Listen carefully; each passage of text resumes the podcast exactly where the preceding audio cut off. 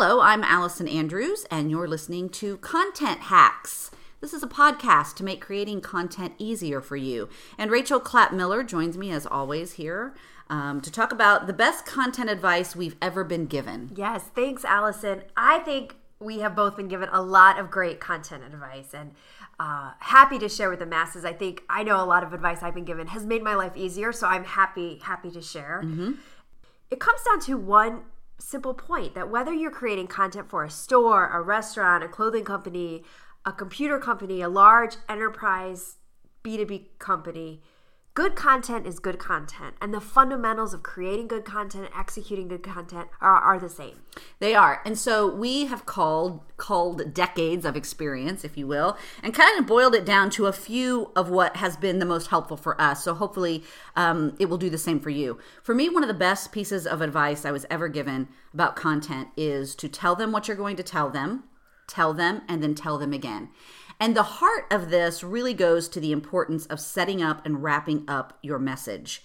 Um, it not only helps guide the reader, but it puts the reader from the very beginning or the consumer in the right frame of mind to hear and to digest the information that you have for them.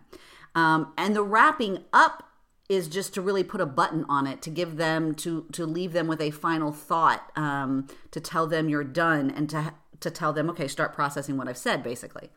Yeah, and that piece of tell them what you're going to tell them, tell them and tell them again also helps give your writing great flow. Right. If you're if you have a problem with um, where you're going next, if you keep that in mind, that kind of keeps you on track as well. So one of the best pieces of advice I've ever given was from a mentor of, of mine. Right after I left news and I was doing some PR writing for him. And I remember being on the phone with him and he was talking me through what I had to write. And he said to me, Rachel, remember, this is not news. And I laughed. And I think some of my journalism friends out there who are listening might roll their eyes a little bit, but it's true that when you're writing on behalf of a brand or a business, it takes a it takes a different mindset you're incorporating facts, but you also need to incorporate positioning into the content. You're still trying to inform, but you also need to persuade and demonstrate value for the reader on what you're discussing. For sure. Um, and I think that doing that, positioning that, also, if that positioning element is there, it also makes the content more appealable to media to other people who may not traditionally consume your content because you've added value. Right. They see the benefit, the gee whiz factor. Right, right. Um, and that kind of goes to one of um, what I would say is my next best advice, which is of the five W's, right? We all know the who, what, where, when, and why. The why in content is the most important because it gives you that value, it gives you that purpose for that you're writing it to begin with. So if somebody um, is writing a news release about um, somebody in the company who gets an award, or you're you, you're started a new campaign or a new product line, in and of itself, that's not news, right. as you were told. Right. Um, so what about it? What's the why? that you created the line? What's the why that makes this award significant? Um, always go back to that. And when I read go back and I reread the content that I write through that filter, I often find that sometimes um, I might have known it, but it's important for me to write it so that everybody who reads it knows it. Yes, and also good check for your headliner. The title of your press release or the headline for a blog is is the why in there. Right. Oftentimes your why is your hook to what why anybody would be interested in it in the first place that's a good double check as you're looking at your writing. And I think that comes down to my next piece of advice that I've been giving is not overlooking the importance of good proofing, which is pretty simple.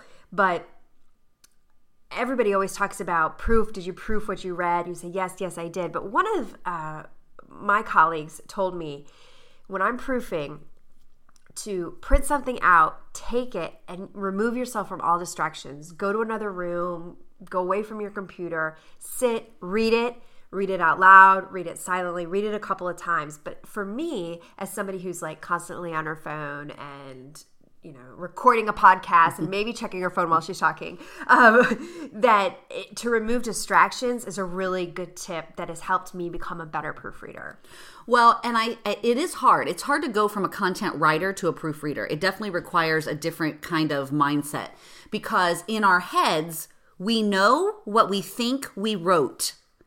And when you go back and look at it minus the distraction, you see you didn't always write what you think you wrote.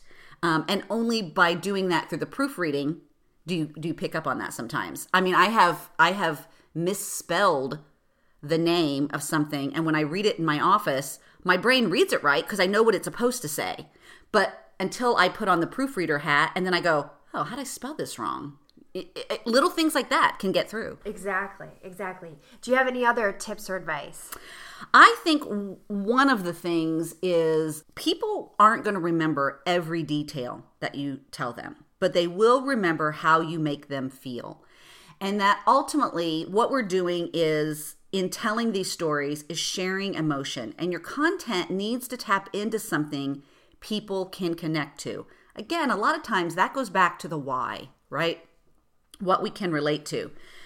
But more often than not, even if you whether you're watching something on the news, whether you read something on the in a you know in a blog online, again, you're not going to remember. Even if you look at the presidential election, do we remember everything that ever all the details that people say? No. What we remember is how a person or an article or a newscast or a blog makes you feel. That is what keeps you coming back. Yes. I think emotion is such a critical component, and emotion can play into anything. It's not just uh, great feature stories that relate to your organization. It can be, you know, I've talked before how I write a lot of content for sales organizations. Like, as a seller, what you do matters is a phrase that we use a lot. John Kaplan, my colleague, says that a lot. What you do matters. So, if you believe that you are making a difference with the product that you sell, that is awesome. And that's emotion. People are connected to content when they're connected to the emotion of that content. Right, right. Um, but as as we know that once you have all of those good pieces together, right? That you have written with emotion, you've told them what you're going to tell them, you've really made the why crystal clear, you've proofed it over. That's just the first step. Right. Yeah. Writing that is one step. And when you write it, I think another great piece of advice is to really think about how you're going to position the content. Like, where is this going? Where is it living? How are you going to promote it? And then ask people to promote it. You would be surprised at the amount of traction you can get with your own content by asking your friends, your colleagues, your, your LinkedIn connections, hey, please read this. Let me know what you think and share it with your network.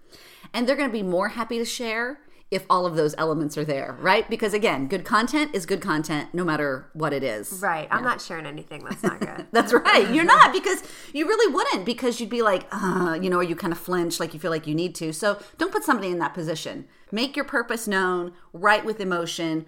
Remember, like you say, that what you say matters and make sure that that comes across in the content, whether it's, you know, something routine um, to, to to something that is, you know, the biggest initiative that your company has ever done. I mean, all of that, there is room for what we've said in all of those pieces. Great advice, Allison. You too, right? Thank you for joining us for this podcast. Thank you for joining us for Content Hacks.